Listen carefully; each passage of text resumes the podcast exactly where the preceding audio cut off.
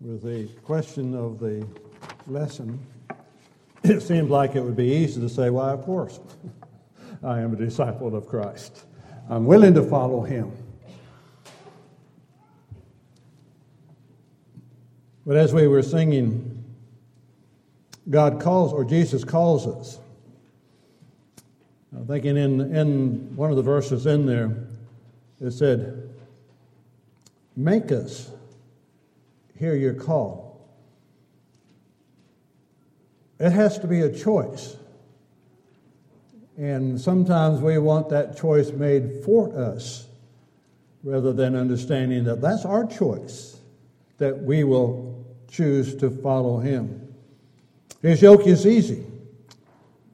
And again, have you found it so?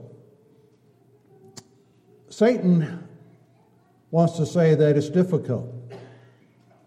But if we're realistic, even for those that are not children of God, all you have to do is to look at the world around us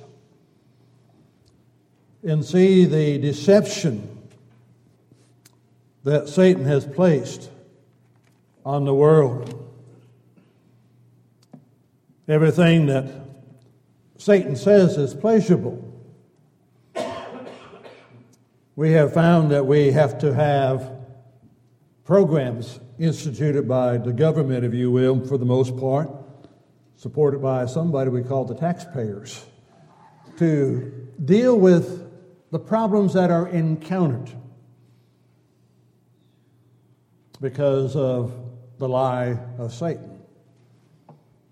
The problems that he caused. It's not almost it's almost daily, at least weekly it is, that you do not read about accidental deaths on, on the highways caused by somebody who they call that was under the influence, who has caused innumerable harm and damage but then you see the commercials that say it's pleasurable and you need to enjoy it.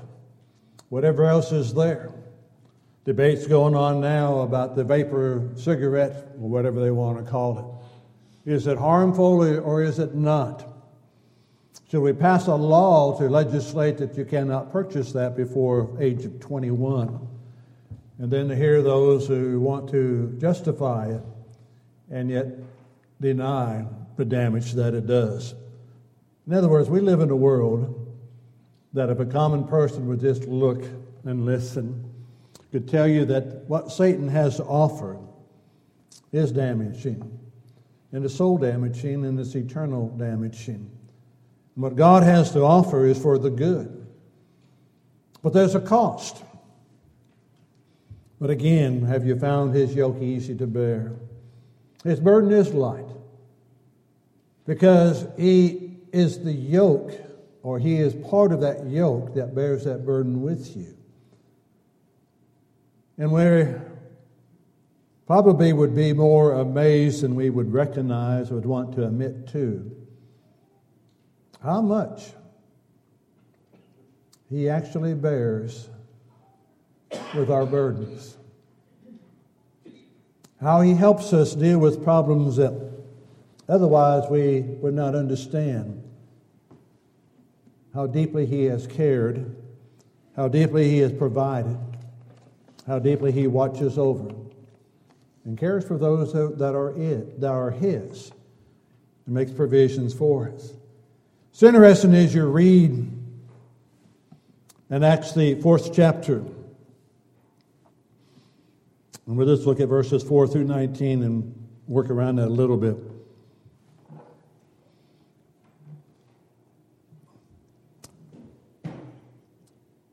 How many of those who heard the word believed? And the number of men came to be about 5,000. And it came to pass on the next day that the rulers, that their rulers, elders, and scribes, as well as Annas the high priest and Caiaphas, John and Alexander, and as many were of the family of the high priest, were gathered together at Jerusalem.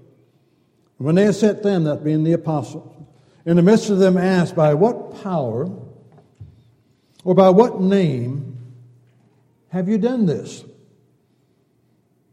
Then Peter, filled with the Holy Spirit, said unto them, Rulers of the people and elders of Israel. And again, keep in mind the terms that, he use, that he's using and who they have reference to and who should have been willing to be disciples of Jesus. But in essence, we're not. If we this day are judged for a good deed done to a helpless man, by what means he had been made well, let it be known to you, to you all, and to all the people of Israel, but by the name of Jesus Christ of Nazareth. Notice again who he's addressing, and notice what he has to say to them, whom you have crucified and whom God has raised from the dead. By him, the one that you had crucified, this man stands here before you whole. This is the stone which was rejected by you builders. They should have been builders, and yet they rejected the chief cornerstone.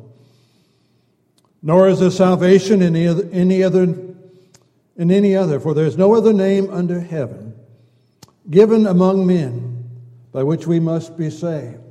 Understand the truth of that particular statement. Understand who it has application to.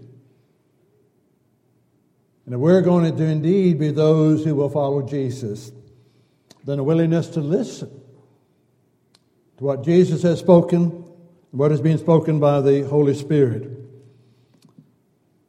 Now, when they saw the boldness of Peter and John and perceived that they were uneducated and untrained men, they marveled and they realized that they had been with Jesus. We'll stop there.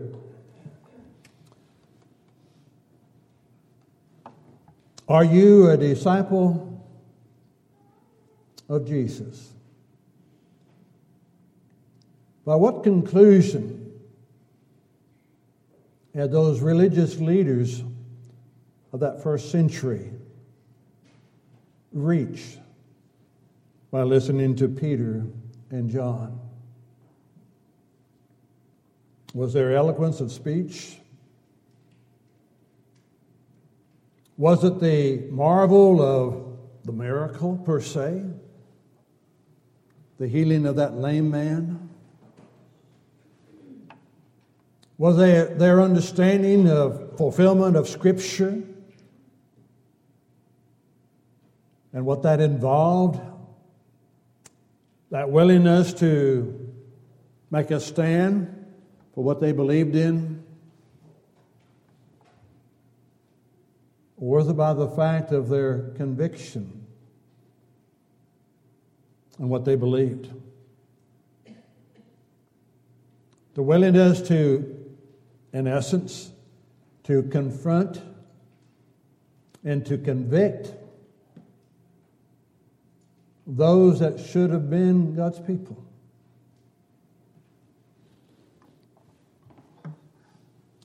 Annas the high priest, Caiaphas, who had been high priest, John and Alexander, and as many as were of the family of the high priest that were gathered together there in Jerusalem. And yet they knew Scripture. And yet they were also willing to ignore the Scripture. It's hard to be convinced in verse 11 that the stone which was rejected by you builders has become that chief uh, cornerstone. The fact that you had turned away from the very cornerstone of what you're describing that you were the builders of, this kingdom of God you had rejected. They lived in their world, we've talked before. They got caught up in what they thought where they were doing and what they wanted to see be done. They had tried to take Jesus at one time and make him king. and he wouldn't have any part of that. They had misunderstood the nature of God, the nature of the kingdom that God was to establish. Who would be the one who would establish that kingdom, and how long that kingdom would indeed last. The disciples were willing to trust God, not fully comprehending all that was going to be involved in that, but that willingness to do what they'd been asked to do. Simply to be a servant of a master. To have the confidence in the master that whatever he had asked of them, they would be willing or able to do. To have that conviction, you need to have that understanding. There is salvation in no other name under heaven by which men must be saved than that name of Jesus. That's it. And there's no way that you can call Jesus, be it by his name. He saves he saves us from our sin. For us to acknowledge that we are in sin and that He's the only one that can remove the guilt of that sin. There's no way that you can call Him Christ without understanding that He is the fulfillment what they held very dear in their lives, the Old Testament scriptures. But it's no different than what we encounter today in a religious world that wants to claim allegiance to the Bible and yet will not acknowledge who Jesus is or who the Christ is, or will acknowledge the fact that what it means to call him Lord. Again, it's always interesting those who say just simply call on the Lord and you shall be saved. And to ignore the other passages. Luke 6 46. Why do you call me Lord, Lord, and not do what I say? I've always found it interesting that everything that man has come up with, and I understand God in His wisdom already knows what man is going to come up with, but it's interesting, everything that man would come up with, God has already had the answer for. Just call on the Lord and you'll be saved. Why would you call him Lord if you won't do what he says? Well, I don't have to do what he says. Well, why would you call him Lord? How can you call him Savior? If you won't let him be the Savior and understand what it means to have or how one obtains forgiveness of sins. Why would you be willing to follow the Scriptures if you're not going to follow the Scriptures and listen to them? Everything in the Old Testament pointed to the coming of Christ. And then when Christ has come, what was done through Christ? It is finished, as he cried on the cross. It's over with the old, and then the new would come in. And why would you not listen? And it had to be hard for them to listen to Peter's sermon on the day of Pentecost.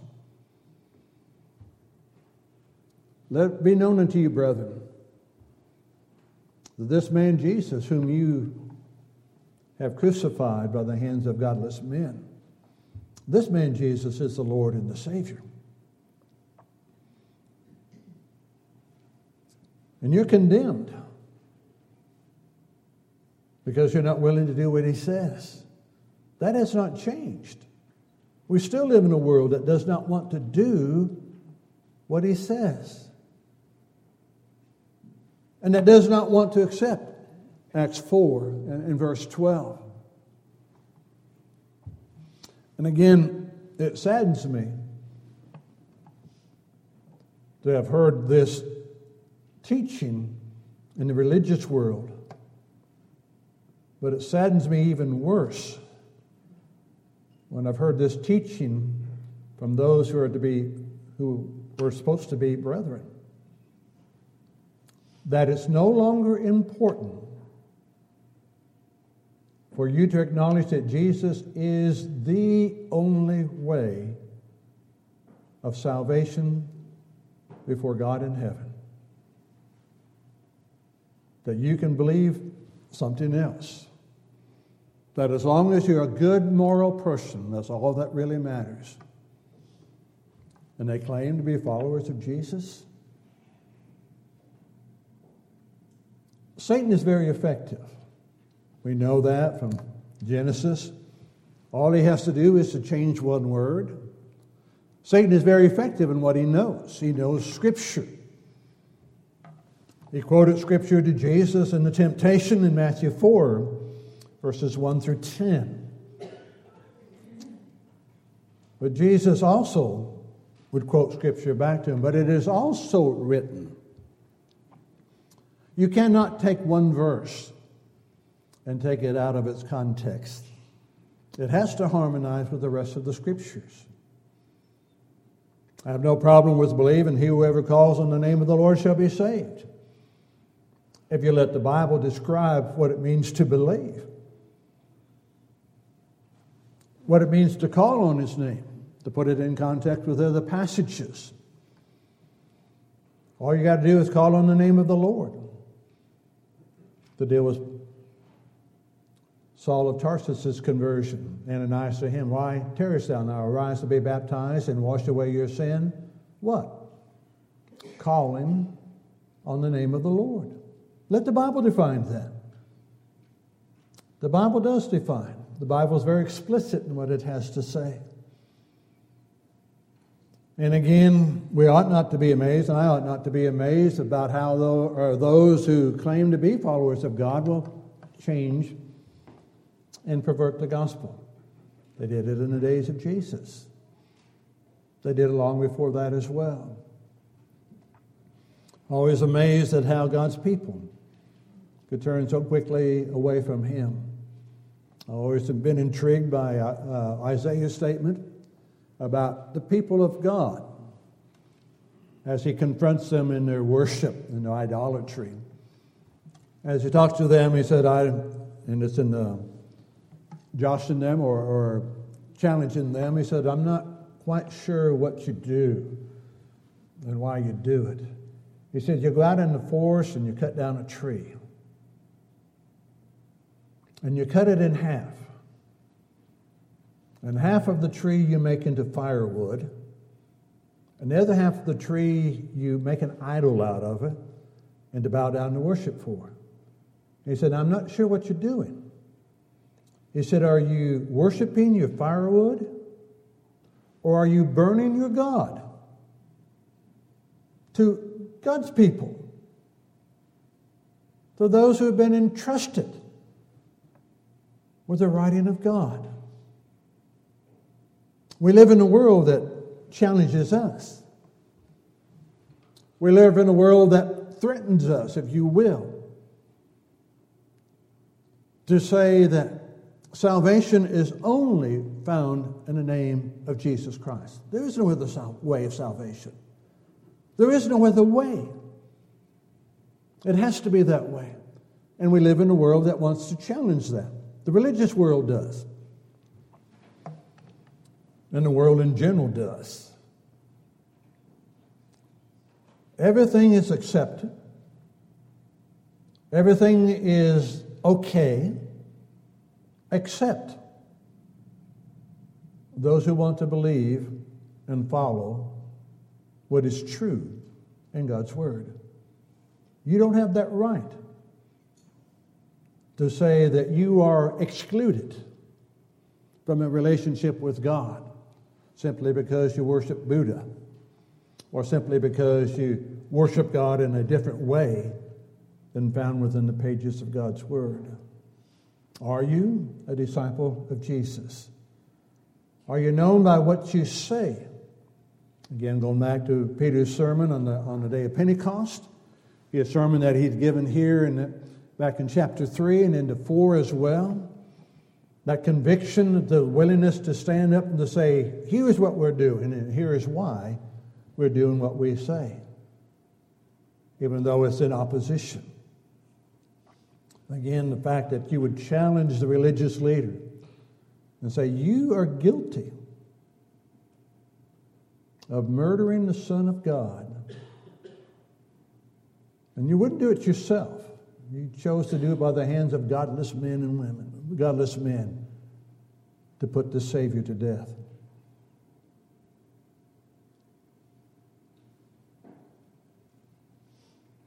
The weight of that. We get to deal with the weight of that, of our own sins that caused Jesus to die on that cross. And we need to work with that. That's why we have that opportunity to be able to make a change in our life while we're time, while there's time. But we challenge others to seriously consider. Have you considered what the scriptures have to say? Have you really sat down and looked at what you're saying? Have you looked at consequences or have you looked at the, the conclusions that you're drawing? To say it really doesn't matter what you do. God is happy with all of that. And to see and have seen how far they'll go with that. Again, to know those men and women, or those men that I've known, who have changed what they're preaching. Absolutely changed what they're preaching.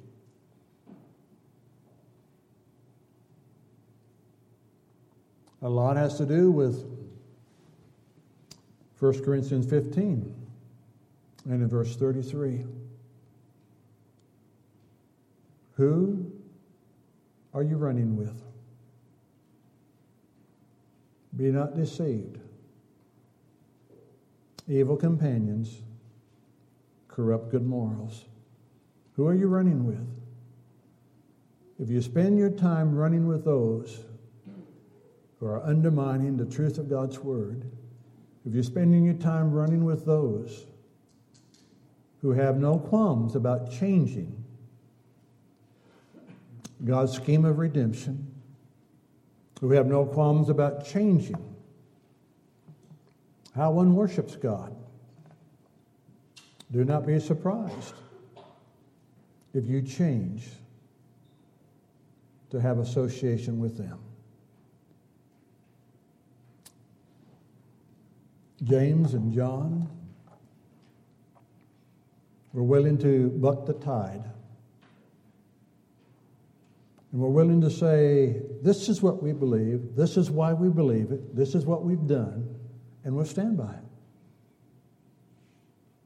You make your choice. And those that listened or heard them at that time understood that they were unlearned and uneducated people. But they had a conviction that they were not about to change. You can threaten us, which they did. They could carry through with the threats as they would. And by the time you get to Acts 8, they were persecuting them and they drove them out. That's not going to change. The world really doesn't want to change because the world enjoys doing what they want to do. They never consider the cost. They still do not consider the cost. Those who want to do what they want to do and then endanger the lives of others could care less of what they've done and give no consideration to that cost, causing the death of innocent ones, injuring innocent ones, changing their lives forever. It doesn't bother them because simply they just blow it off. I'm not guilty. Wasn't my fault. I was under the influence, and therefore I don't care. Where do we stand? Are you going to be a disciple of Jesus? Who will follow Jesus? Who will make reply? I am on the Lord's side. Lord, here am I. What reply will we make? that Jesus calls us out of this world. And what he gives us. And I like his yoke is easy, his burden is light. I found it so. Doesn't mean it's a pleasant life. It doesn't mean it doesn't have its ups and its downs. But regardless of the depths of the downs, he has never left or forsaken his people. He's always been there. Regardless of how down the downs are, they're never as down as we thought they were. He's always carried us through, and He's never abandoned us. Would that be true? How can we?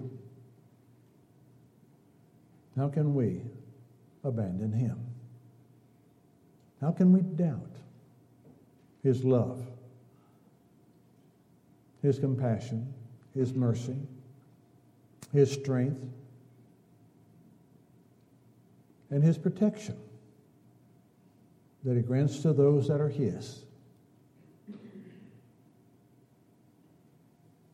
God moves in the mysterious ways his wonders to perform. How he works in our lives is amazing. How he gives us the free will. That even when we've made some bad choices, he hasn't abandoned us. Sometimes His Word is what chastises. Sometimes it's the Word of our brothers or sisters in Christ that chastises and helps us to see what needs to be done, but He's never abandoned us. Then again, how can we? Are you a disciple of Jesus? Will you make that reply? I am on the Lord's side. Master, here am I. That invitation song reminds us again of our dependence upon Him. I need Thee every hour.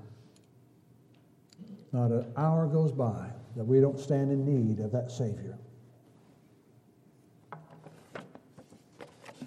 It's just, are we willing to let Him be just that? If we look at our life, where is it in the eyes of God? It's not where you think your life is in the, eh, as a Christian. Where is your life in the eyes of God? Is it where God wants you to be? And do you understand how much He helps you in that life you live? If life is not where it ought to be, there's a need for a change. And God always is there to accept that change. If you need to respond, if we could assist you, we can help you in any way in making that life right with God, then indeed we bid you to come as together we stand and sing.